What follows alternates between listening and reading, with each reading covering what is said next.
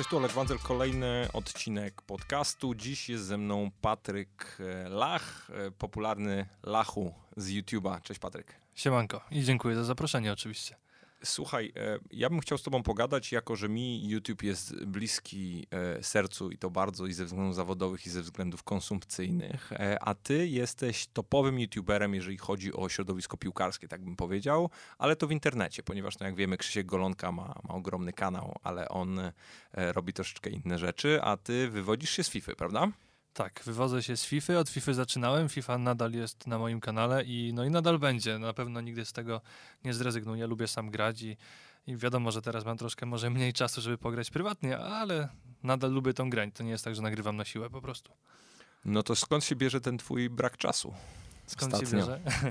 E, wiesz co, różne współprace zobowiązują do różnych wyjazdów, że tak powiem, więc coraz częściej bywam poza domem, szczególnie w okresie mundialowym, kiedy jednak e, tych współprac jest więcej, więc więcej jest też wyjazdów, chociażby nawet na same mistrzostwa, gdzie już lecimy e, właśnie w niedzielę i będę tam też na kilku spotkaniach.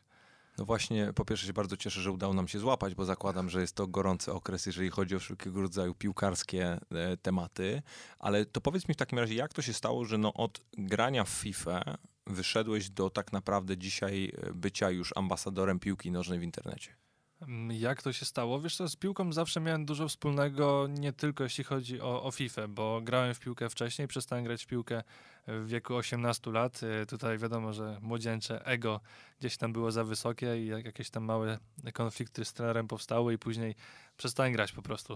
E, I, I, tak to wszystko gdzieś tam się potoczyło, że na YouTubie udało się osiągnąć to, co się udało i stwierdziłem, że dlaczego by nie wrócić do tego, dlaczego by nie bawić się troszkę piłką i przekazać też tym młodszym moim widzom, że nie tylko liczy się FIFA, ale też fajnie jest ruszyć się, pograć z kumplami, porobić sobie jakieś nawet wyzwania fajne na, na boisku, na Orliku, ruszyć się po prostu. To jest też jak dla mnie teraz ważne, żeby im pokazać, że nie tylko siedzenie przed y, kompem czy przed konsolą się liczy, że ruch też jest po prostu ważny i to jest po prostu frajda i staram się im przekazywać właśnie, żeby jednak coś fajnego robili w tym kierunku, a nie tylko siedzieli cały czas.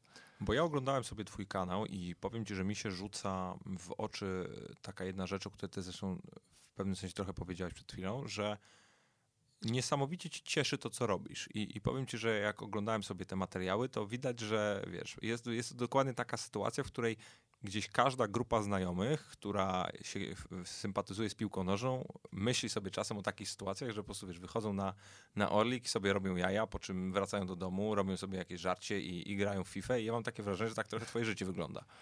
No, może aż tak, aż tak wesoło to nie jest zawsze, ale e, staram się tym bawić, bo tak jak powiedziałem ostatnio, że no, do gier też staram się podchodzić właśnie mm, troszkę... Mm, troszkę na luzie. Nie chciałbym, żeby to było zrobione wszystko w sposób bardzo skillowy, że tak powiem. Tu nie chodzi też o to, żeby pokazywać, że wow, jestem niesamowitym graczem, ale żeby bawić się tą grą i pokazywać ją na przeróżne sposoby, bo ogranicza nas tak, tak naprawdę tylko kreatywność w tym momencie.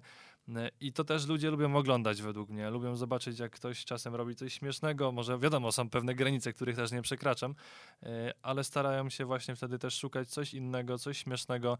Tak samo na boisku też nigdy nie mówiłem od razu, że e, jestem jakimś niesamowitym zawodnikiem, jeśli chodzi o umiejętności piłkarskie. Staram się się po prostu pokazać im coś ciekawego, coś innego, po prostu coś, co mogą sami sobie też odwzorować i zrobić z kumplem, czy właśnie, tak jak mówiłeś, bierzesz kilka osób, idziesz na Orlik i fajnie się bawisz po prostu. Tak staram się podchodzić do YouTube'a. A ty miałeś jakieś ambicje, żeby być e, prozawodnikiem w FIFA? Na początku tak, ale później bardzo szybko mnie to znudziło. Jak zobaczyłem, jak wygląda progranie, że tak powiem, to dla mnie stało się to zbyt nudne. Wiadomo, że y, też nie byłem na tyle dobry, żeby być jakimś prograczem na, na poziomie y, ogólnopolskim czy, czy europejskim, e, ale wydaje mi się, że po prostu wolę, tak jak powiedziałem, bawić się tą grą, niż starać się być jakimś prosem, że tak powiem. Pytam też dlatego, bo mm, jak ja patrzę na, na scenę esportową FIFA, bo tak to trzeba gdzieś nazwać obecnie, to jest tam naprawdę bardzo wielu dobrych zawodników, którzy w żadnym stopniu nie potrafią tego przełożyć na stream, który jak wiadomo dla szeroko pojętej branży, bym powiedział komercyjnej, jest dużo istotniejszy. I się chciałem zapytać ciebie, jak ty na to patrzysz i skąd jest, y, skąd się bierze ten fenomen, że zazwyczaj jest tak, że streamerzy mają dużo wyższy zasięg niż, y, niż prozawodnicy. I to nie tylko w FIFA, bo to widać i w Counter-Strike'u, i w, w League of Legends, i w paru jeszcze innych tytułach. Wiesz co, wydaje mi się, że po prostu e, to też chodzi o osobowość. Wielu mm, prosów gra po prostu w taki sposób, że siadają, zakładają słuchawki, biorą pada czy myszkę, zaczynają grać i są tak skoncentrowani, że po prostu grają i tyle, nic ich nie interesuje. E, też nie są interaktywni z czatem, wtedy wiadomo, no skill jest też troszkę mniejszy, bo musisz się skupić na tym, co pisze czat. Ja sam po sobie wiem, że jak na przykład biegnę z akcją e, właśnie podczas meczów FIFA, to zdarza mi się kątem oko patrzeć na to, co ludzie piszą na czacie. Nie powinienem tego robić, jeśli myślałbym o graniu pro, bo to nie są momenty, w których możesz patrzeć na czat, tylko trzeba się skupić na meczu. E, ale wydaje mi się, że właśnie troszkę inaczej musieliby podchodzić do, do streamów, co niektórzy prosi już właśnie teraz to zauważają, zaczynają robić te live'y ciekawsze dla ludzi, bo wiadomo, że jeśli wygrywasz wszystkie spotkania, to ludzie będą siedzieli i będą oglądać, ale jeśli robisz do tego coś ciekawego, coś, co ich angażuje, e, co w jakiś sposób też y, łączy tą społeczność i tworzy więź pomiędzy streamerem a, a widzem, to myślę, że to jest naprawdę ważne i na dłuższą metę to buduje taką właśnie społeczność dookoła tego, tego gracza czy tej osoby po prostu. A w jaki sposób ty dbasz o tę społeczność? W jaki sposób? E, wiesz co, na początku nadal tak w sumie jest, że bardzo ceniłem sobie regularność. I w momencie, kiedy ludzie pytali, nawet y, koledzy po fachu, że tak powiem, po co ty wrzucasz te filmy? Dlaczego robisz to tak często? Przecież mogę wrzucić to raz na cztery dni, a nie dwa filmy dziennie. E, I zawsze mówiłem, że ludzie na to czekają i jeśli oni chcą to oglądać, a ja to lubię nagrywać, to dlaczego by tego nie robić? E, I do teraz tak mam, że potrafię siedzieć na przykład po 4-5 godzin, układać sobie jakiś harmonogram mojego tygodnia, miesiąca. Swoją drogą on później i tak zostaje przebudowany jeszcze 20 razy, e, ale staram się zawsze mieć tą regularność. Zawsze chciałem o tym też zaznaczać. Chciałem, żeby widz wiedział, kiedy może wejść na streama, o której godzinie, w jaki dzień to przede wszystkim. Potem starałem się e, grać również z nimi, tworzyć jakąś interakcję. E, jeśli miałem możliwość współpracy, to też myślałem zawsze, e, współpracy z jakąś firmą oczywiście, to też myślałem o tym, żeby wyciągnąć z tego jakieś rzeczy też, z których skorzystają widzowie.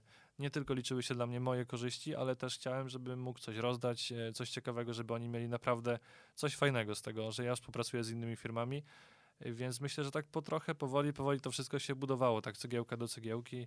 E, I tak wyszło.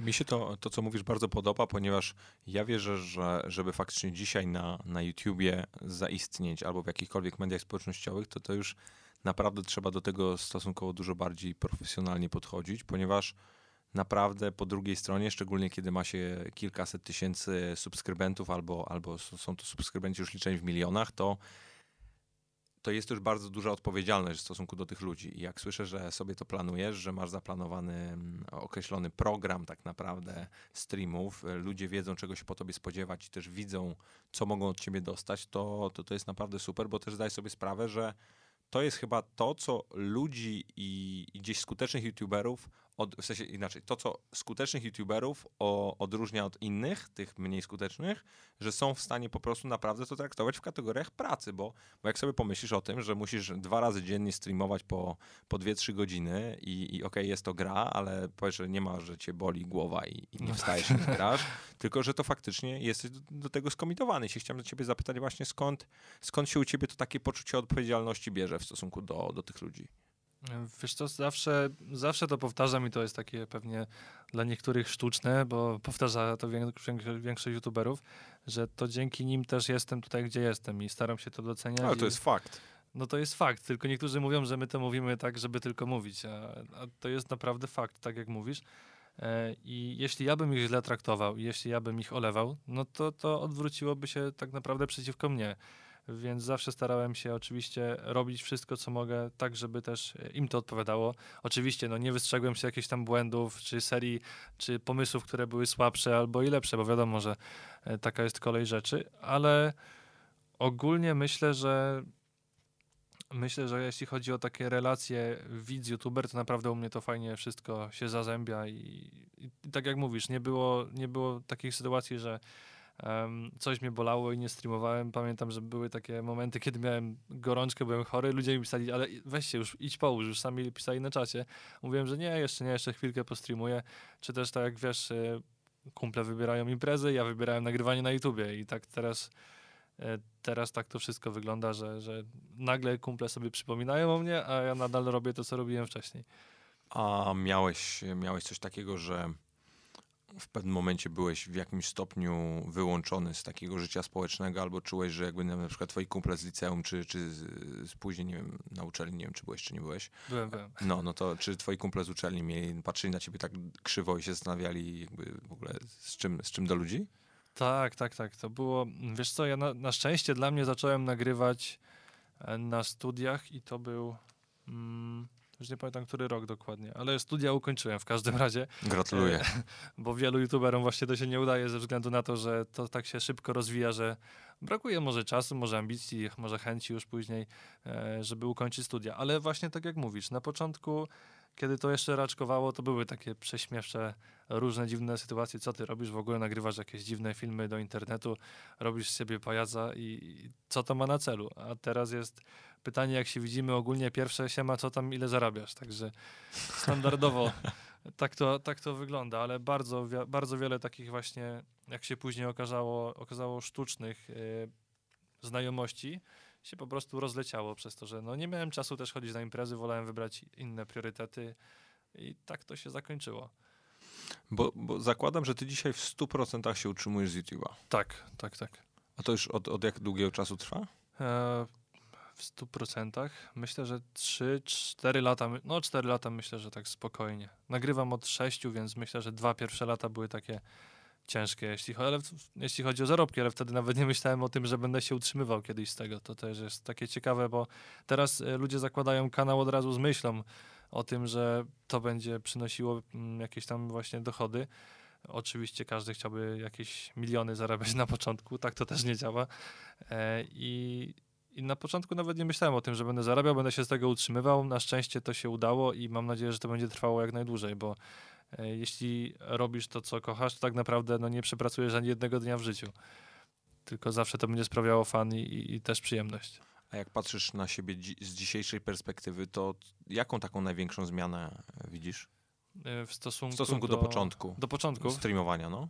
Mm, Wiesz co? mm, Na pewno coraz bardziej staje to się profesjonalne. Na pewno ja też y, coraz bardziej staram się do tego podchodzić jeszcze bardziej profesjonalnie. W sumie zmieniać to nawet z roku na rok. Jak patrzę sobie na moje materiały, które wrzucałem rok temu, a te, które wrzucam teraz, to tak trochę myślę, dlaczego to robiłeś tak, a nie inaczej. Ale to jest też y, no, taka kolej rzeczy, tak to wszystko ewoluuje y, i, i też staram się inwestować y, i nie stać w miejscu, bo było też różnych kilka takich osób, które właśnie zamiast w pewnym momencie zainwestować, rozwijać się dalej, to stwierdziły, że po co to robić, skoro i tak ludzie będą oglądać i tak. No i później niestety zostali gdzieś tam z tyłu właśnie i teraz ciężko z tym walczyć, bo jak wiesz, no YouTube teraz jest bardzo profesjonalny, szczególnie ten w topce. E, no i no, trzeba inwestować, trzeba się rozwijać, trzeba cały czas e, iść do przodu, że tak powiem. no? Wiesz, to ogólnie tak pewnie w życiu jest, że jeżeli ktoś w pewnym momencie osiądzie na laurach, to ogólnie rzecz biorąc jest bardzo małe prawdopodobieństwo, że sobie poradzi w jakimś dłuższym terminie. I, I to też mi się bardzo podoba akurat w twoim przypadku, że ile ty już streamujesz? E, To znaczy, wiesz co, jeśli chodzi o streamowanie, to zacząłem listopad 2012. No to, pra- no to prawie 6 lat. Prawie czyli, sześć, czyli, prawie dobrze, sześć. czyli dobrze gdzieś tam e, pamiętam. No to, no to wiesz, to to jednak, e, jak to się mówi, że na sukces z dnia na dzień pracowałem 23 lata, tak? E, e, I, I oczywiście tutaj, wiesz, parafrazuję w przypadku jakichś tam koszykarzy, to było chyba powiedziane w kontekście Kobiego Bryanta, ale, ale tak sobie myślę, że bez tej pracy i bez tych różnego rodzaju codziennych wyzwań oraz bez tych formatów, które testowałeś, to nie byłoby mowy o tym, byś faktycznie dzisiaj miał, miał tylu subskrybentów, ile masz i byś, byś faktycznie mógł o sobie mówić jako jeden z top, e, z top youtuberów w swojej jakiejś tam niszy, bo mimo wszystko Mhm. możesz nie mieć super nawet najlepiej oglądanych filmów na YouTubie polskim, ale jesteś tak. bardzo określony, stargetowany, masz bardzo określonych partnerów i, e, i mi się też, tak jak powiedziałeś, no robisz to, co lubisz, e, nie mogłeś zostać piłkarzem, a zostałeś, zostałeś graczem i, i, i streamerem i to jest w, dla mnie w ogóle zajebiste, bo też pokazuje młodszym ludziom, czy osobom w ogóle wchodzącym do tego świata, że jednak mimo wszystko praca jest naj, na- najważniejsza i bez tego nie jesteś w stanie w żadnym tak naprawdę środowisku zaistnieć na, na dłużej, nie? Tak, no myślę, że jednak samodyscyplina tutaj też jest bardzo ważna. Nawet jeśli w pewnym momencie wszystko idzie super, ale po prostu em, no gdzieś tam olejesz to i zostawisz na, na, na dłuższy okres, to później już te algorytmy są jednak bezlitosne. i żeby się znowu odbudować, znowu odbudować e, zaufanie widzów też, którzy czują się tacy może porzuceni, jak porzucasz kanał na kilka miesięcy, wracasz, później znowu masz jakiś fajny okres, znowu robisz sobie przerwę i tak w kółko, to, to też tak, to jest jakoś tak nie dla mnie, nie w moim stylu, że tak powiem. A miałeś e, taki moment, że, że chciałeś to wszystko rzucić? Tak, miałem taki moment e, i tutaj, gdyby nie moja żona, to prawdopodobnie nie byłoby mnie tutaj, gdzie jestem. E, nawet na pewno, bo był taki moment, że no powiedziałem, że no słuchaj, to nie ma sensu, ja nie wytrzymam po prostu, nie da się z tymi ludźmi nic zrobić i mam ich dość. I, i już tam chciałem iść do, do kompa, po prostu usunąć kanał i dać sobie spokój z tym wszystkim. E, nie radziłem sobie na początku z hejtem i to był główny powód, dla którego chciałem e, to wszystko rzucić. I wyglądało to tak, że na początku, kiedy zaczęli. Mm, jak to wygląda? Jesteś zwykłym chłopakiem, który nagle sobie zaczyna streamować, bo to lubi. Przychodzą nowi ludzie, którzy cię nie znają, nie znają nikogo z twoich bliskich, i zaczynają atakować ciebie. Widzą, że to cię rusza. Ja byłem taki jeszcze, że strasznie z nimi dyskutowałem niepotrzebnie, bo z takimi ludźmi się nie dyskutuje. W pewnym momencie do, dopiero dotarło do mnie to, że e, nie ma sensu, po co z nimi rozmawiasz, więc wszystkie ataki, które były kierowane w moją osobę, już mnie totalnie nie obchodziły i byłem na to odporny. Wtedy zaczął się kolejny etap i stwierdzili, że trzeba wjechać troszkę głębiej i pocisnąć po rodzinie, które to była rzecz, która naprawdę na początku ciężko mi przychodziło to, żeby jednak nauczyć się mm, jakoś radzić sobie z tym, że ktoś, kto mnie w ogóle nie znam, może pisać takie rzeczy e, i, i właśnie nie wiedziałem, jak sobie z tym poradzić. Dopiero chyba myślę tak po dwóch latach, tak naprawdę, i do teraz to trwa, e, że, że wiem, jak, jak sobie radzić w takich sytuacjach, ale nie było to łatwe i no, no, nie, nie mogłem sobie z tym poradzić przez dłuższy czas na pewno, na początku. A to jaki jest twój patent na szeroko pojęty hejt? Wiesz co, teraz to po prostu czytam, czasem się uśmiechnę, czasem zbanuję i idę dalej i tyle. Albo nawet często łapię się na tym, że yy, że nawet jakoś już nie rusza mnie to po prostu. Nie wiem, spływa to po mnie teraz raczej. Szkoda sobie tracić E, szkoda mojego czasu na to, żebym zajmował się takimi rzeczami. Wolę poświęcić go na te osoby, które są ze mną e, od początku, czy też dochodzą teraz, doceniają to, co robię, dla tych prawdziwych widzów, a nie dla osoby, która tylko czeka na twoje podknięcie. Skoro ktoś ma czas, żeby żyć moim życiem, to spoko. Jak, jak no to, się nudzi. To wiesz co, na pewno e, ja zdaję sobie sprawę ogólnie, że w internecie poziom frustracji jest, jest niebywały i jak patrzę na niektóre czasami komentarze, to się, wiesz co, naprawdę bardzo często i to myślę, że spokojnie zraz dziennie zadaję sobie pytanie, kto to pisze, naprawdę i tak. jak bardzo źle musi być u kogoś, jak bardzo ciężkie życie ta osoba musi mieć, albo jak bardzo wiele nienawiści musi w sobie kisić, żeby takie rzeczy pisać. Ale mm, pytam, właściwie to chciałbym nawiązać do tego poprzedniego pytania, bo ja zdaję sobie sprawę i tak jak już patrzę gdzieś na, na, na różne osoby, można powiedzieć publiczne, bo ty jesteś osobą publiczną dzisiaj, mhm. e, wszystkie miały podobny moment, o którym ty mówisz, że zawsze był taki moment, że miały dość i zazwyczaj jest to skorelowane właśnie z bardzo wielo, wieloma negatywnymi głosami, czy są to media, czy są to komentarze, czy są to hejterzy internetowi. I się zastanawiałem, czy masz jakiś e, taki moment, który pamiętasz, który z kolei pozwolił ci to przemóc, bo wiesz, jak dzisiaj już jesteś 4 e, lata doświadczony i sobie z tym radzisz, no to no faktycznie tak. może z ciebie to spływać, nie? Ale czy był, było coś takiego, co ci pomogło wtedy, w tamtym momencie się wyłączyć albo się odłączyć od tego? Wiesz co, myślę, że tak stopniowo to przychodziło. To nie było tak, że z dnia na dzień nagle powiedziałem, ok, od dzisiaj od dzisiaj się tym nie przejmuję. Myślę, że gdzieś musiałem po prostu dorosnąć do tego tak naprawdę e, i, też mm, po rozmowach z innymi też twórcami też dowiedziałem się, jak oni sobie z tym radzą, jak oni do tego podchodzą, e, czy też rozmawiając właśnie z bliskimi. Zresztą moi rodzice do tej pory, kiedy widzą jakiś negatywny komentarz, to bardzo się oburzają, że ktoś tak może pisać w ogóle. E, także mm, nie, myślę, że to stopniowo bardziej przychodziło. Nie było takiego boom i takiego momentu, że nagle od teraz już się nie przejmuję. A, a, jak twoi rodzice reagują na, na twój zawód, tak naprawdę, można tak powiedzieć, na twoją pasję? Wiesz co, oglądają e, wszystkie filmy, także... Mm, tak? Tak, szczególnie tutaj e, mama zawsze robi coś takiego, że dzwoni czasem do mnie albo, albo pisze, że słuchaj Patryk, to mi się nie podobało, co powiedziałeś albo co zrobiłeś, też ja wiadomo też e, żadnych złych rzeczy nie robię, nie przeklinam na materiałach i tak dalej, ale to mogłeś zrobić lepiej, także czuję się analizowany cały czas, każdy mój ruch jest tutaj. Wow, no to, no to po, pozdrawiamy rodziców bardzo w takim razie, bo to, to naprawdę, nie, wiecie, ogromny mam szacunek do tego, że tak do tego podchodzą, bo zdaję sobie sprawę, że mogliby kompletnie inaczej.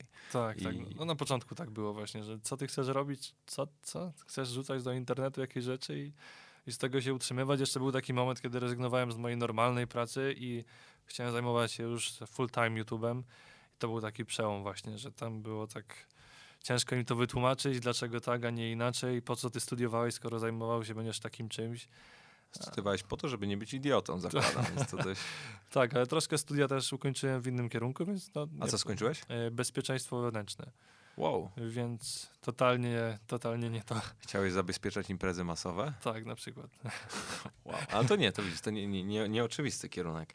Słuchaj, a jak mm, patrzysz dzisiaj na siebie, no jako streamera, youtubera, twórcę, osobę szeroko pojętego influencera, powiedzmy, to jaki ty masz na siebie pomysł e, na te najbliższe lata? No bo zdaję sobie sprawę, że no okej, można streamować przez najbliższe 10 i prawdopodobnie ani Twitch, ani YouTube nigdzie się nie wybierają jako platformy, no ale zakładam, że po pierwsze ty też będziesz miał jakieś inne ambicje, a po drugie, no twoi widzowie też się będą zmieniać, więc jak, jaki ty masz pomysł na siebie? Tak, oni się zmieniają, oni dorastają. To jest to, co sobie uświadomiłem ostatnio, że kiedy ja zaczynałem nagrywać, e, załóżmy ktoś miał 12 lat, teraz już ma 18, więc już jest pełnoletni. Więc e, no, powiem ci, że... Umówiłeś się z tą osobą na piwo, zakładam. W sumie, gdyby wtedy zapytał, to bym odmówił, a teraz już bym mógł. E, jak to wygląda u mnie? Na pewno będę starał się, już teraz to widzisz pewnie, jak przeglądasz kanał, że e, trochę więcej tej piłki jest u mnie na kanale.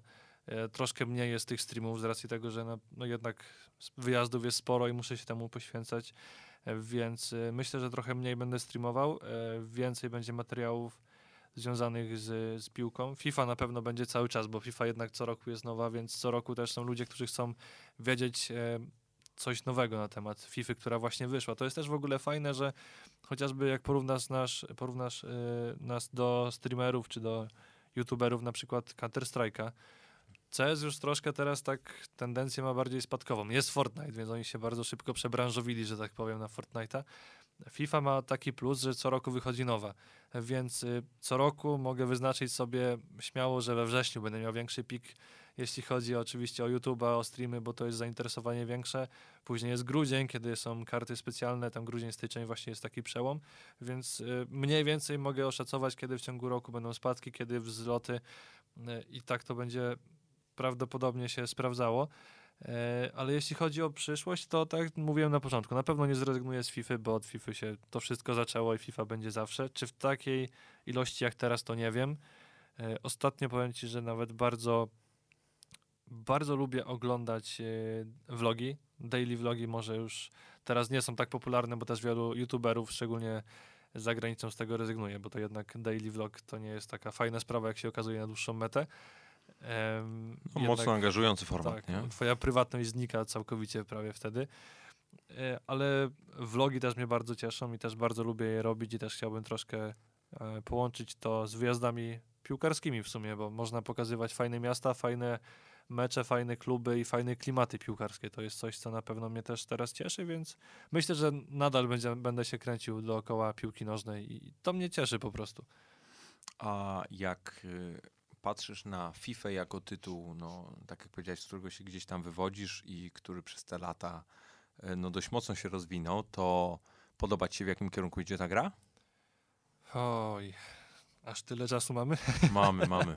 Nie no, jeśli chodzi o, jeśli chodzi o FIFA, może nie wszystko, co, co teraz zostało mm, zrobione w tej FIFA mi się podoba. Podoba mi się na pewno kierunek w stronę e-sportu. Czy to jednak jest taka droga, jaka być już powinna, to jeszcze raczej nie sądzę, żeby to było wszystko dobrze, tak jakbym chciał. Em, są rzeczy, które mi się nie podobają, są, które mi się podobają A które ci się nie podobają? które mi się nie podobają. Um, bodajże ta FIFA jest jedną z najsłabszych, jeśli chodzi o tryb Ultimate Team. Mm, jakby ci to wytłumaczyć? W momencie roku, kiedy my jesteśmy teraz, czyli mamy maj-czerwiec, to był taki przełom. W każdym roku mm, to był moment, kiedy było najwięcej już kart wysoko ocenionych e, i w tym roku już jest taki prze, przesyt tym wszystkim, e, kartami, które wychodzą, które są wypuszczane naprawdę z przeróżnych okazji, że ja już sam jako youtuber czasem nie wiem, co jest do czego, a co dopiero ludzie, którzy mają w to grać. Dawniej, kiedy miałeś wyjątkową kartę kolorową, to ona była naprawdę wyjątkowa. Załóżmy karta Inform, czyli karta, która jest przyznawana dla gracza, który dobrze zagrał po prostu w danej kolejce ligowej. To było coś. Teraz taka karta to jest traktowana jak taki śmieć i zapychacz po prostu. E, I myślę, że w pewnym momencie mm, chcieli po prostu chcieli wrzucić jeszcze więcej fajnych wydarzeń do FIFA, do życia w Ultimate Team i przesadzili. I po prostu jest tego teraz zbyt dużo i to też chyba odpycha trochę ludzi właśnie od, y, od trybu Ultimate Team, przynajmniej ja tak miałem, że te karty już nie są takie wow, już nie są takie fajne, bo jeśli masz ich mnóstwo i ma je każdy, to już nie są takie wyjątkowe. Dawniej, kiedy ktoś miał jedną ikonę w składzie, czyli tam legendę, jednego Pele załóżmy, to wow, ktoś ma Pele. Teraz ma cały skład ikon i aha, okej, okay, następny z całym składem. Więc trochę boję się, że to zmierza w stronę pay to win, a tego bym nie chciał, bo to jednak w esporcie no, niezbyt fajnie by było, gdyby to było pay to win.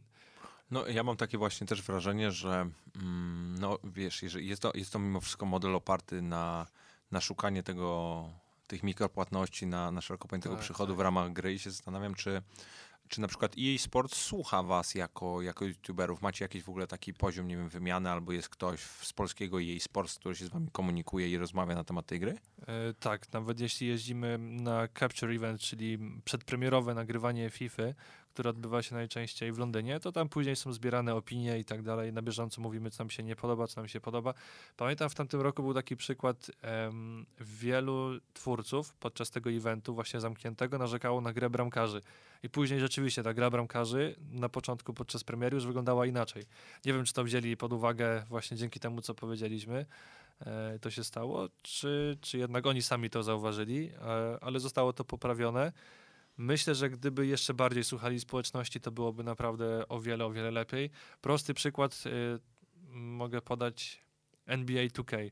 To jest gra, która jest stworzona naprawdę niesamowicie i to, co oni zrobili y, też w tym roku było naprawdę mega i tam to właśnie fajnie wszystko funkcjonuje. Widać, że jeśli mm, społeczność się czegoś domaga, to później to się naprawdę dzieje w grze. Oni wracają do starych trybów, wracają do starych schematów, mimo tego, że jednak chcą coś nowego ciągle dorzucać, to słuchają graczy, słuchają jednak osób, które e, nagrywają na YouTubie, zapraszają ich też na różne ciekawe, naprawdę fajne eventy, bo robią to z rozmachem i myślę, że to jest to, czego mi brakuje trochę właśnie e, u, jej, u EA Sports, żeby troszkę jeszcze bardziej posłuchali jednak ludzi, którzy kupują tą grę i są temu oddani i naprawdę grają w nią godzinami.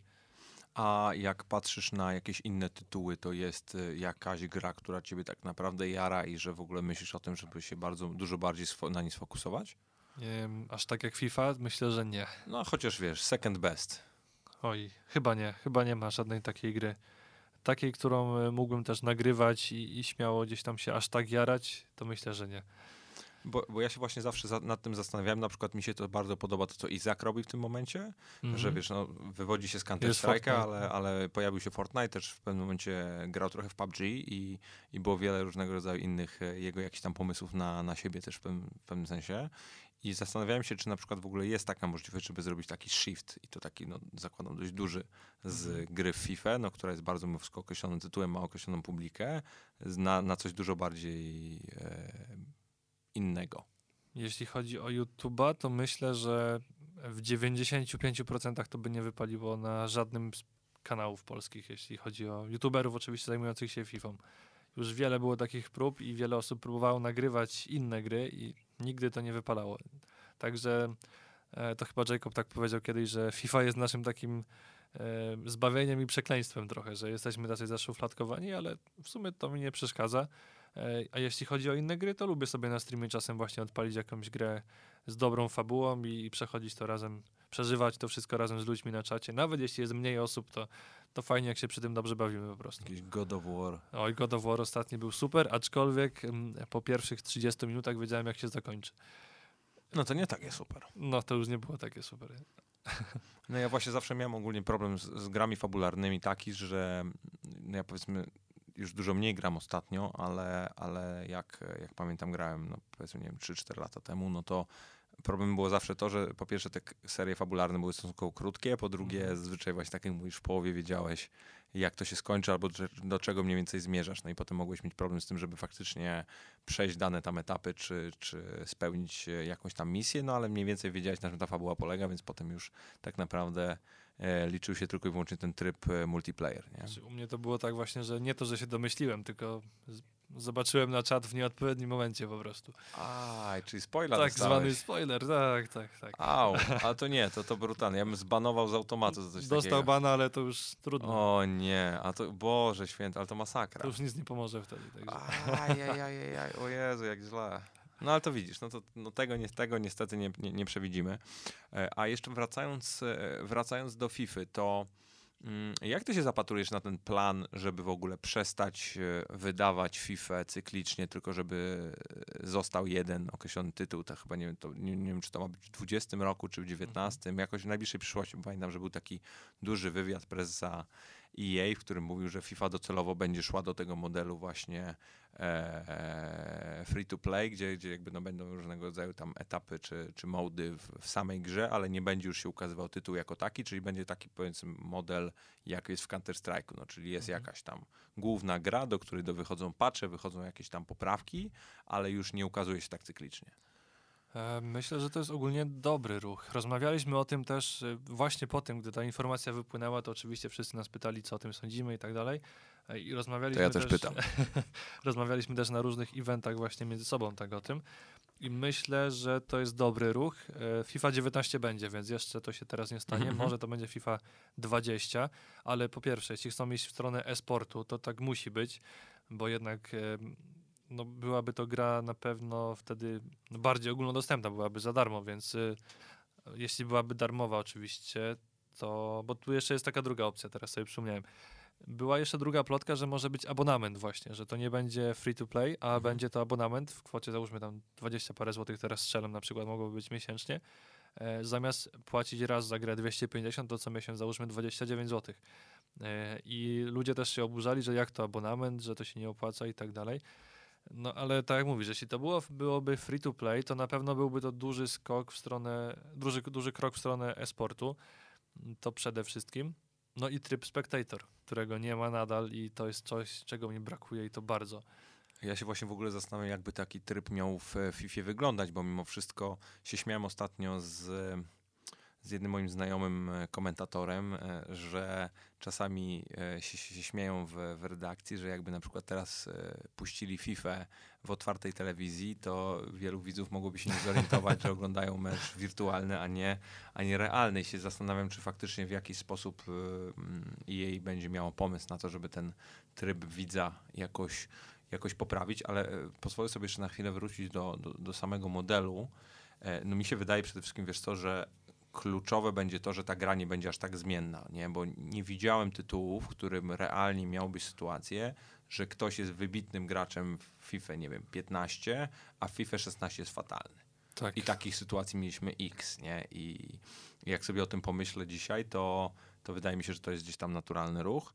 A z drugiej strony, no też rozumiem, powiedzmy, EA, że, no, że no chcą, chcą na tym tytule zarabiać, nie? Więc, e, więc akurat wątpię, by, tak jak sobie teraz myślę, wątpię, by to było free to play w 100%. E, na pewno jakiś e, model subskrypcyjny pewnie będzie, ale wierzę, że żeby on przetrwał na świecie, on musi być tani, nie? To nie może być e, Tak, tak. Netflixowa cena na przykład, tylko bliżej pewnie Spotify'a, nie? Chociaż wiesz, z drugiej strony młodzi ludzie nie mają problemu z tym, żeby płacić za coś, do, jakby z czego chcą Jasne. korzystać, nie?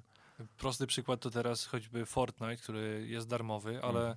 ludzie wykupują i tak sobie tego właśnie, ten pakiet bojowy, że tak powiem. E, I on kosztuje bodajże 25 zł. Kupuje się go chyba raz na 10 tygodni.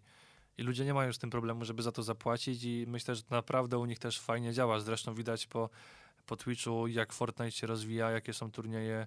E, No, Ninja, który jest najbardziej popularnym przecież teraz streamerem na świecie. To jest koleś, który kręci takie liczby, że to jest niesamowite. E, Więc e, no, myślę, że jeśli FIFA rzeczywiście będzie chciała bardzo, bardzo iść w stronę e-sportu, to muszą to zrobić i, e, i żeby ta gra się nie zmieniała, tak jak mówisz, bo ta gra nie dość, że zmienia się co rok, to ta gra tak naprawdę zmienia się kilka razy w ciągu roku, bo co z tego, że my kupujemy ją sobie, jak wychodzi patch, który zmienia grę totalnie, i za dwa tygodnie już grasz w inną grę, takie masz wrażenie po prostu. Mm, Także myślę, że tryb spektatora, mm, patrzę, tak powiedziałeś, już bez numerków, już jedna FIFA cały czas. E, No i wtedy zobaczymy, jak to wszystko wejdzie. Zresztą FIFA jest taką grą, która jest bardzo prosta do oglądania, bo jeśli ktoś nigdy nie grał na przykład w, CS-a czy w LoL'a, to nie do końca wie o co chodzi. A w FIFA nie musisz tłumaczyć komuś o co chodzi. Jak ktoś zna piłkę nożną, to też wie o co chodzi w FIFA. Tak to jest- naprawdę. To jest z jednej strony y, na pewno największa siła FIFA jako takiej, że jest to bardzo prosta gra i faktycznie można, y, praktycznie ta bariera wejścia, żeby w ogóle zacząć grać z, z, tak z perspektywy kanapy, to jest mega, mega dostępna, ale z drugiej strony mi się też wydaje, że, mm, że z kolei ma ten taki problem, który wiele esportowych tytułów nie ma, że mimo wszystko jest bardzo losowa. I czasami jak patrzę sobie na to, co się w ogóle wydarza w, podczas już, wiesz, turniejów esportowych, to też jest naprawdę wiele przypadków, nie? Jak sobie ludzie myślą o tym, że w piłce nożnej na żywo jest wiele przypadków, to proponuję naprawdę obejrzeć od dechy do dechy turniej FIFA, bo to jest po prostu jakiś, e, jak to mówi Mati Borek, totalnie inny poziom.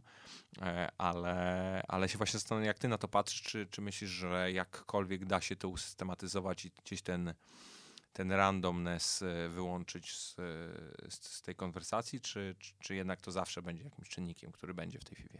Wiesz co, tak, teraz jak sobie tak przypominam, to myślę, że teraz to i tak naprawdę wygląda dobrze, bo w porównaniu do tego, mm, co działo się dawniej w tamtych e, FIFach jeszcze starszych, to tam był totalny random. Myślę, że z roku na rok jest naprawdę coraz lepiej i że też starają się to poprawiać. No ale takie sytuacje się zdarzają, chociażby na, na tych turniejach właśnie, gdzie już sami pro zawodnicy grają i ludzie nie wytrzymują, wstają od, y, od swoich stanowisk, po prostu nie chcą grać dalej. Takie rzeczy się zdarzają i myślę, że to też mam nadzieję, że FIFA 19 będzie taką FIFA, która już weźmie pod uwagę wszystko, co się działo w tych poprzednich i w tym roku szczególnie. E, I że to już będzie naprawdę coś, co powiemy, że wow, tak to powinno wyglądać i w tą stronę trzeba iść. Słuchaj, zadam ci może głupie pytanie, ale dla mnie, y, dla mnie to jest, to było zawsze pewnego rodzaju zagadką, szczególnie kiedy patrzyłem na tą scenę esportową. Mm, Z czego wynika aż tak duża różnica pomiędzy e, Xboxem i PlayStation? Mm, FIFA. Zależy o co pytasz teraz. O, o grę ogólnie, no bo był sam fakt taki, że już pomijam kwestię tego, że zazwyczaj miałeś dwa turnieje, jeden na Xboxie, jeden na, Mhm. na PlayStation. Okej, rozumiem, że to czasami może mieć... e, Ta, inny pad. No, dokładnie, ale, no, ale nie, ale wiesz, masz tutaj taką dokładnie sytuację, że, że ludzie no wręcz e, potrafią no mieć, wiesz, e, jakby to dobrze ująć, no nie powiem koszmary senne, myśląc o tym, że mają zagrać na innej konsoli, no ale faktycznie podchodzą wręcz panicznie do tego czasami, jeżeli na przykład mają wyjść i zagrać na Xboxie, kiedy główne streamy i, i cały swój jakiś czas e, e, poświęcają na PlayStation, nie daj Boże jeszcze, wiesz, na PC-ta, nie? Więc Nie, nie. Skąd, skąd się to bierze? Nie, nie. Na PC FIFA to nie, nie polecam ogólnie. E, ale jeśli chodzi o te konsole, dawniej było chyba tak właśnie, że były różnice też pomiędzy konsolami większe i myślę, że to może gdzieś tam jakieś przyzwyczajenia jeszcze są, przyzwyczajenia do pada, bo teraz ta gra wygląda tak samo na Xboxie i na PlayStation. Różnią się one poziomami, jeśli chodzi oczywiście o poziom graczy, na których trafiasz właśnie, na których trafiasz grając online. Na PlayStation wydaje mi się, że poziom jest jest słabszy, bo jest graczy więcej po prostu i możesz trafić na kogoś słabszego. E, No ale tak jak mówisz, są turnieje właśnie dalej. Xbox, e, PlayStation dalej to się dzieli. Później jest turniej, kiedy mamy dwie drabinki. Jest drabinka Xboxowa, drabinka PlayStation jest wielki finał, gdzie jest crossowane i gramy raz na tej, raz na tej. Więc to jest też dziwna sprawa. No, ale myślę, że to jest kwestia przyzwyczajenia po prostu. Ktoś jak gra przez 10 lat na padzie od Xboxa, to jednak woli pada od Xboxa i chyba, chyba tylko tak sobie to potrafię wytłumaczyć teraz. No wiesz, bo ja mam czasem takie wrażenie, że to jest wręcz aż tak traktowane poważnie, jak różnica pomiędzy siatkówką plażową a siatkówką w hali, nie? A to mimo wszystko mówimy... Nie, no aż O. tak to nie. No nie, no jak wiesz, Znaczy, e, jeśli chodzi o samą mechanikę gry, to nie wydaje mi się, żeby to była aż taka różnica. Właśnie, właśnie mi też, no bo y, żaden ze mnie gracz jakiś specjalnie poważny, no jedyne to Mhm. co robi, mamy taki fajny duży ekran w biurze, to, to tam e, po, po godzinach czasem, czasem nam się zdarzy się zasiedzieć e, przy, przy jakimś piwku, e, ale, no, ale, ale no, nie, nie odczuwamy takiej różnicy, tak? A no, no chociaż, mm, że tak powiem, tak jak powiedziałem, do pro playera to mi, To mi daleko. To, to jak u mnie. To widzisz, no, ale ty masz przynajmniej 750 tysięcy subskrypcji. E, słuchaj, a e, masz jakiś pomysł na to, żeby przyciągnąć więcej takich, bym powiedział, popkultury do, do, do swojego kanału? No bo powiedziałeś o Ninja, nie? No to jak wiemy, Ninja dlatego też kręci takie wyniki, ponieważ ostatnio pograł w tego Fortnite'a trochę z Drake'em, trochę z Travisem Scottem. Troszkę. E, i, I jak wiemy, bardzo mocno gdzieś to tam wpłynęło na to, jak on jest postrzegany, szczególnie w takim środowisku poza gamingowym czy poza sportowym. E, no i pytanie do ciebie, czy masz na to jakiś pomysł, jak e, tę FIFA w wymiarze YouTube'owym przenieść do mainstreamu, nie? Bo jak wiadomo, Mhm. każdy kiedyś miał pada w ręku, grał w FIFA i Tak, to nie jest trudna gra, żeby się jej nauczyć na takim, powiedzmy, totalnie konsumenckim poziomie. No ale jaki jest twój na to plan, żeby faktycznie trochę wyjść do ludzi bardziej? Chodzi o takie osoby, które nie interesują się FIFA, jak, jak ich zainteresować. Albo, albo, Oj. nawet, albo nawet wiesz, żeby, żeby przyciągnąć ludzi, albo pozapraszać ludzi, nie wiem, z którymi będziesz grał, albo którzy w jakimś stopniu gościnnie będą brać udział w twoich jakichś różnych aktywnościach na kanale. Mhm. Domyślałem o tym właśnie mm, i już kiedyś były takie pierwsze, pierwsze materiały, które powstawały, jak graliśmy z Jacobem, z, e, z Milą i z Peszkiem wtedy graliśmy bodajże. Tak, to było na stadionie Lechi. Mhm. E, I to były też fajne takie materiały, ale później jakoś to ucichło. E, Także, także tak to tak to mniej więcej wyglądało. Zrezygnowaliśmy później z tego właśnie ze względu, że ciężko, ze względu na to, że ciężko jeszcze wtedy było, że tak powiem, załatwić kogoś, z kim można byłoby nagrać, bo jednak przychodzi jakiś mały youtuber i chce z nami grać w FIFA, to odbijesz się od ściany, jak podchodzisz do, do takiej próby e, negocjacji z agentem, to wiadomo, że zostajesz szybko spławiony. Teraz może wyglądałoby to zupełnie inaczej. Jednak kilka lat już dobrych minęło i no właśnie myślę, że jedynie taki kierunek widziałbym, jeśli chciałbym kogoś zainteresować, kogoś, kto naprawdę e, nie interesuje się FIFA, ale zna tego człowieka, to może w taki sposób mógłby trafić na mój kanał i zostać tam na dłużej. Jeśli oczywiście by go to interesowało, ale tak innego sposobu to w sumie nie widzę. A masz jakąś taką, taką osobę, z którą byś chciał w FIFA zagrać?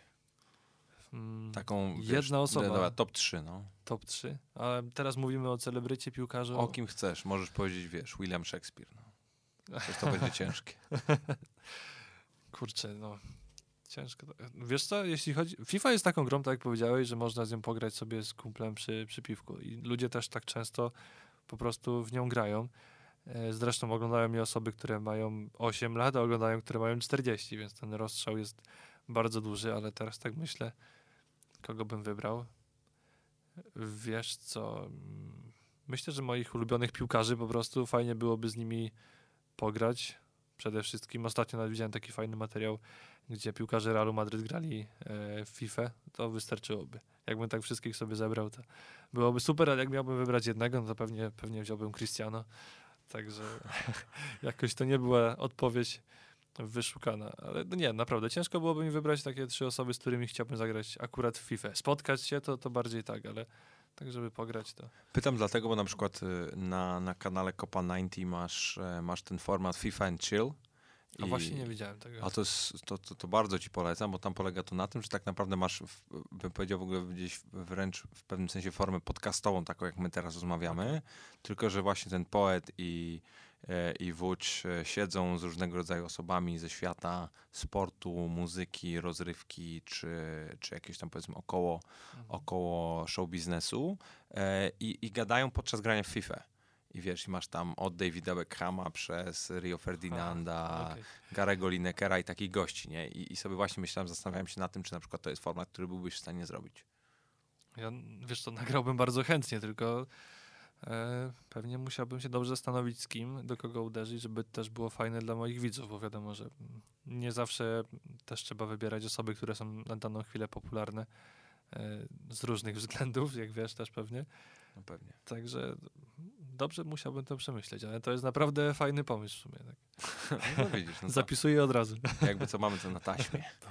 E, słuchaj, a jak e, patrzysz dzisiaj na siebie i na tę drogę, którą przeszedłeś i widzisz, wiesz, e, fakt taki, że zostałeś ambasadorem wielkiej marki e, sportowej na YouTubie, nie grając tak naprawdę nigdy profesjonalnie w piłkę, to, e, to masz to takie, wiesz, swoje wewnętrzne dziecko zaspokojone i, i, i, szczęśliwe, bo no bo wiesz, każdy dzieciak mały szczególnie, który jeszcze grał w piłkę w, albo inaczej oglądał piłkę w erze Zidana, e, czy, czy paru jeszcze innych potem zawodników, no to sobie myślą, kurde, ten Adidas to jest jednak zajebista marka, nie? To zresztą masz to samo z Nike, czy, czy z pozostałymi innymi dużymi producentami, nie? Każdy ma oczywiście jakichś swoich idoli, ale ale ja pamiętam, że, że wiesz, że, że model Adidas Predator to był wręcz e, gdzieś tam e, kultowy, nie? Jak miałeś Predatory na podwórku, to byłeś kurczę kozakiem. Zawsze mi się właśnie Zidane i Beckham kojarzą. No, dokładnie, nie? I sobie tak myślę, mm, jak wiesz, co się w twojej głowie odbywa, no jak, jako, jako wiesz, mały dzieciak oglądałeś tych zawodników i, i patrzyłeś na to, wiesz, wielomilionowe kontrakty z takimi podmiotami, teraz sobie możesz powiedzieć, ja też jestem Oczywiście może nie w takiej skali, ale w jakimś stopniu e, ambasadorem e, Adidasa. Tak, ja pamiętam właśnie, jak się dowiedziałem o tej propozycji, to naprawdę no, mega się zdziwiłem i byłem bardzo, bardzo pozytywnie zaskoczony i muszę ci powiedzieć, że od kiedy zacząłem współpracować też z Adidasem, to, to ten kanał się zmienił i zmienił się na lepsze i ja też zmieniłem się na lepsze, bo um, oprócz takiej zmiany czysto fizycznej, że tak powiem, że troszkę tam schudłem, troszkę tak to wyszło w sumie. E, zacząłem się więcej ruszać, wróciłem z powrotem właśnie do, do, do, do bawienia się piłką. To też moje materiały stały się dużo lepsze i, i też chciałem jakby sprostać temu wyzwaniu, bo dla mnie to nadal jest wyzwanie, że jednak e, taka marka oczekuje ode mnie też pewnych rzeczy na pewnym poziomie, że to nie mogą być też śmieszne, dziwne filmy wrzucone na YouTube'a, żeby po prostu zrobić tylko wyświetlenia, bo, bo chciałbym, żeby za tym była, była naprawdę fajna jakość i fajny też pomysł, dlatego staram się coraz bardziej e, inwestować i dorozwijać wszystko, żeby te serie były fajniejsze i oprócz mojego rozwoju piłkarskiego, jeśli tak to mogę jeszcze nazwać, bo też chciałbym się na tym troszkę skupić e, w tym roku i w przyszłym, to też chciałbym, żeby to było poparte właśnie fajną jakością, żeby ktoś wchodząc na mój materiał zobaczył, że serio fajnie to jest pokazane, z fajnym pomysłem i że nie chodzi tutaj tylko o wyświetlenia, bo jak wiesz, no, wyświetlenia można nabić bardzo szybko na różnych dziwnych rzeczach, ale podpisać się pod tym to już jest inna sprawa. No a potem jeszcze pozyskać po to potencjalnych jakichś tam no, reklamodawców, no, no to jest trzeci, trzeci aspekt. A mówiąc, y, no chcesz się bardziej skupić na piłce i poprawić y, swoje umiejętności, to masz na myśli jakiś, nie wiem, trening, czy, czy robienie większej ilości formatów tego typu? Masz na to jakiś już konkretny pomysł? Yy, tak, jedno i drugie. Także trafiłeś z jednym i z drugim. Yy, chciałbym właśnie, tylko teraz z racji tego, że są Mistrzostwa Świata i okres taki bardzo ciężki, to to nie mam po prostu czasu na to, ale już myślę, że lipiec, sierpień to może już będzie taki okres spokojniejszy i wtedy chciałbym się troszkę bardziej skupić na, na treningach, na regularności przede wszystkim tych treningów, bo to też nie jest tak, że pójdziesz raz na, na miesiąc na trening z trenerem e, osobistym, że tak powiem i będzie wszystko super. E, na pewno tutaj w grę wchodzą treningi indywidualne, bo jednak no, nie wyobrażam sobie, żebym teraz zaczął grać w jakimś klubie jeszcze z racji tego, że to już wiadomo, wątpię, żebym podołał, e, a po drugie to też no, nie miałbym czasu na to wszystko, bo jednak połączyć YouTube'a z taką ilością treningów, żeby to zrobić na 100%, to myślę, że byłoby ciężko, e, ale chciałbym, żeby te umiejętności były, były na pewno wyższe, bo to jest e, i dobre wtedy dla mnie i dla ludzi, którzy mnie oglądają, po prostu daje mi większą swobodę robienia różnych fajnych rzeczy. Także będę się starał to, to rozwijać. Na pewno jeszcze druga była opcja druga kwestia, o której teraz zapomniałem. No, tam połączyłeś je obie. A, a jakie są twoje ambicje takie życiowe? Do, do jakiego momentu ty zmierzasz? Kim ty byś chciał być? Właśnie to jest pytanie, które ostatnio sobie zadawałem. E, ktoś kiedyś mnie zapytał, do, do jakiego wieku chciałbym w ogóle nagrywać. To też takie określenie, że do tego i tego wieku będę nagrywał. Jak skończę, załóżmy 30 lat, to oho, koniec, muszę już skończyć wtedy. Myślę, że takiej daty nie ma, ale sam jestem ciekaw, co będzie później, jak to wszystko się rozwinie, bo jeśli popatrzę na mój kanał rok temu i skoro to jest taki fajny przeskok, który mi się podoba, to co będzie za rok, a co będzie za pięć? E, tak jak powiedziałeś, no wątpię, żeby YouTube się skończył i nagle zniknąłby, bo pewnie szybko powstałoby coś w ciągu pięciu minut, jakaś e, nowa platforma. Fajne jest na pewno to, że stworzyła się naprawdę przyjazna społeczność, która też pójdzie za mną, gdzie bym pewnie nie podążał. Wiadomo, że komuś może to się mniej podobać, komuś bardziej, ale zawsze będę miał ludzi, którzy będą mnie wspierać i to jest też naprawdę coś, co doceniam. Mm, ale naprawdę nie wiem, jak to będzie wyglądało. Jak to będzie za 5-10 lat, to ciężko mi powiedzieć, aż tak w przód nie wybiegam. Na razie staram się ten rok sobie dobrze zaplanować i zobaczymy, co będzie później ale chciałbym na pewno to rozwinąć i żeby to było coraz bardziej profesjonalne. To, to jest to, na czym mi zależy. A, a takie, nie wiem, gdzieś w sferze marzeń albo takich, nie wiem, celów, jakie są, ale mimo wszystko, wiesz, długoterminowych, ale takich, które dzisiaj mogą wydawać się kompletnie e, od czapy, nie? Ale wiesz, takie, że nie wiem, na przykład byś chciał w jakimś stopniu wejść we współpracę z Realem Madryt, albo w jakimś stopniu Aha. chciałbyś się zaangażować w piłkę poważnie. Jakie tego nawet bardzo odstrzelone, nie? Jestem bardzo ciekawy, co się w twojej głowie gdzieś tam tli, no bo mam takie wrażenie, jak patrzę na to, że jesteś na takim etapie, że bardzo dużo testujesz, szukasz i, i Tak. kombinujesz, a z drugiej strony, no, w ramach tego pewnego twojego formatu, no to doszedłeś do ba- bardzo jakiegoś określonego poziomu, no teraz musisz go gdzieś tam utrzymać. Pewnie przez jakiś dłuższy czas jeszcze ci się to uda, no ale jest to mimo wszystko jakieś. Nie, nie masz Mhm. już tego dreszczyka emocji, kiedy wchodzisz na stream, no, co- który miałeś powiedzmy, nie wiem, 5 czy 6 lat temu. No. Tak, no właśnie. Oj, teraz jak sobie o tym myślę, to hmm. fajnie by było w pewnym momencie móc właśnie, tak jak powiedziałeś, jak rozmawialiśmy o, o F2 Freestylers, masz tam ludzi, którzy Mhm. nagrywają naprawdę z fajnymi ludźmi, z innymi piłkarzami. To jest to, co mi się podoba i to jest to, co chciałbym też zrobić, tylko też ciężko się dostać, że tak powiem, do piłkarzy. Też mają różne, różne umowy, właśnie różne kontrakty. Nie każdy może sobie pozwolić na nagrywanie, bo pech by chciał, że akurat doznałby ktoś kontuzji podczas nagrywania ze mną na YouTube i mogłoby być nieciekawie. E, więc myślę, że takie materiały byłyby na pewno, na pewno super. E, to jest takie moje takie małe marzenie, jak, jak pytasz o rzeczy związane z YouTube'em, to nagrywać z naprawdę fajnymi ludźmi związanymi ze sportem, szczególnie z piłką nożną. E, Później może wprowadzać e, inne osoby też na kanał, to nie byłoby takie złe za kilka lat, zobaczymy jak to wszystko wyjdzie, zrobić z tego po prostu taką jedną dużą platformę. E, No wiadomo, że ludzie są najbardziej przyzwyczajeni do mnie i zawsze tak będzie, ale jeśli będę miał 40 lat, to już na boisku może nie wychodzić wszystko. no słuchaj, no, zależy od tego, jak, jak bardzo przyłożysz się do tych treningów na, tak, tak. e, na najbliższych. A, a powiedz mi, a jakbyś tak miał mm, dzisiaj wziąć takiego młodego adepta, powiedzmy YouTube'a, e, streamów FIFA i mu powiedzieć takie 3-4 kluczowe rzeczy, na które ma zwrócić uwagę, to co byś powiedział? Dla takiej osoby, która chce zaczynać. Oczywiście po, pomijam aspekt kasy, nie? To Jeśli ogóle- chodzi o FIFA, tak? Tak. Będziesz miał ciężko. A dlaczego? Ja tak bym mu powiedział, ponieważ e, jeśli chodzi o polską scenę FIFA, to naprawdę jest tutaj ciasno. E, Jest, załóżmy, mogę powiedzieć, miało 10 kanałów, które się tak liczą, jeśli chodzi o, o wyświetlenia mniej lub bardziej. E, I wyobraź sobie, że jeśli zostaje wypuszczona nowa FIFA, nowa rzecz, nawet w FIFA, jakieś wydarzenie, to 10 kanałów o tym nagra materiał. E, I w jaki sposób on mógłby się wyróżnić spośród tych 10 materiałów innych, e, żeby to właśnie jego ludzie zaczęli oglądać, to nie byłoby też takie proste. Na pewno musi stworzyć coś swojego. Teraz często widzę, że niektórzy youtuberzy po prostu wchodzą na inne kanały zagraniczne, kopiuj w klej, mm, kopiują formaty, kopiują miniaturki, pomysły na, na filmy i myślę, że to też jest e, sposób na swój kanał, co nie do końca mi się podoba, bo rozumiem inspirować się kimś, ale kopiować jeden do jeden to już jest troszkę słabe. Y, Ale no ciężko jest tak naprawdę mi wyobrazić sobie, że ktoś teraz wchodzi na polską scenę FIFA i nagle boom, ma załóżmy pół miliona subów. To nie byłoby takie proste. Z racji tego, że jest tyle osób, które się tym zajmują. Wiadomo, że gamerów ogólnie na polskim YouTube jest sporo, y, no ale tak jak mówiłem, no jeśli wszyscy wrzucają nagle dany materiał, to ciężko się będzie przebić. To na pewno.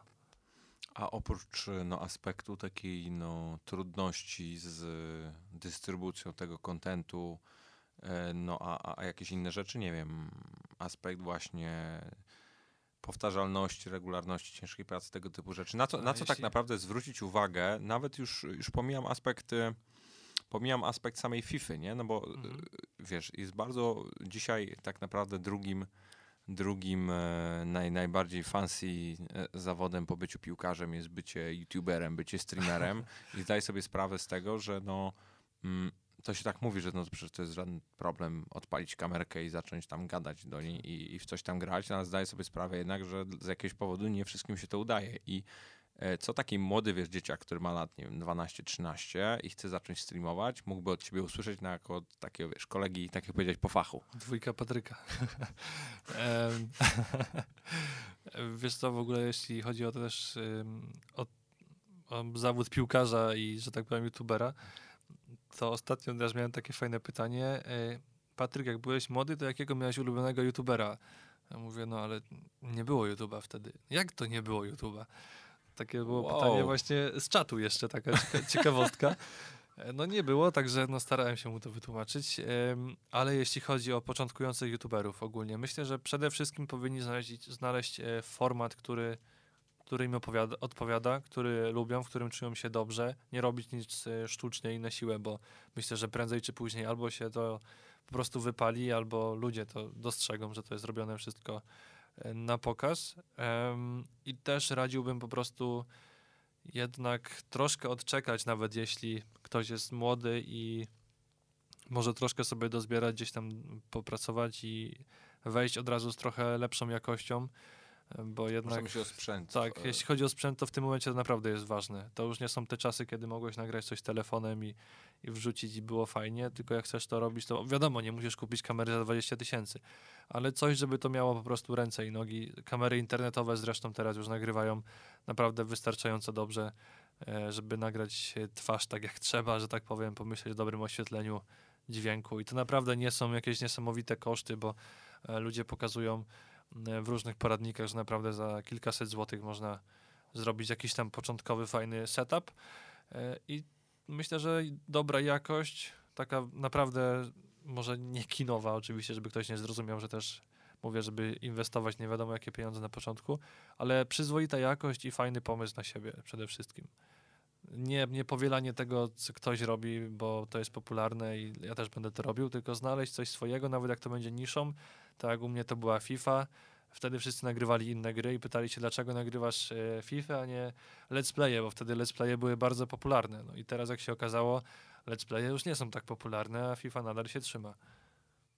A jakbyś miał tak e, jednym, nie wiem, jedno zdanie powiedzieć do ludzi teraz, do swoich słuchaczy, w sensie do moich słuchaczy, do swoich, do swoich gdzieś tam fanów, masz jakieś takie jedno zdanie, którym byś się chciał z nimi podzielić, tak na koniec?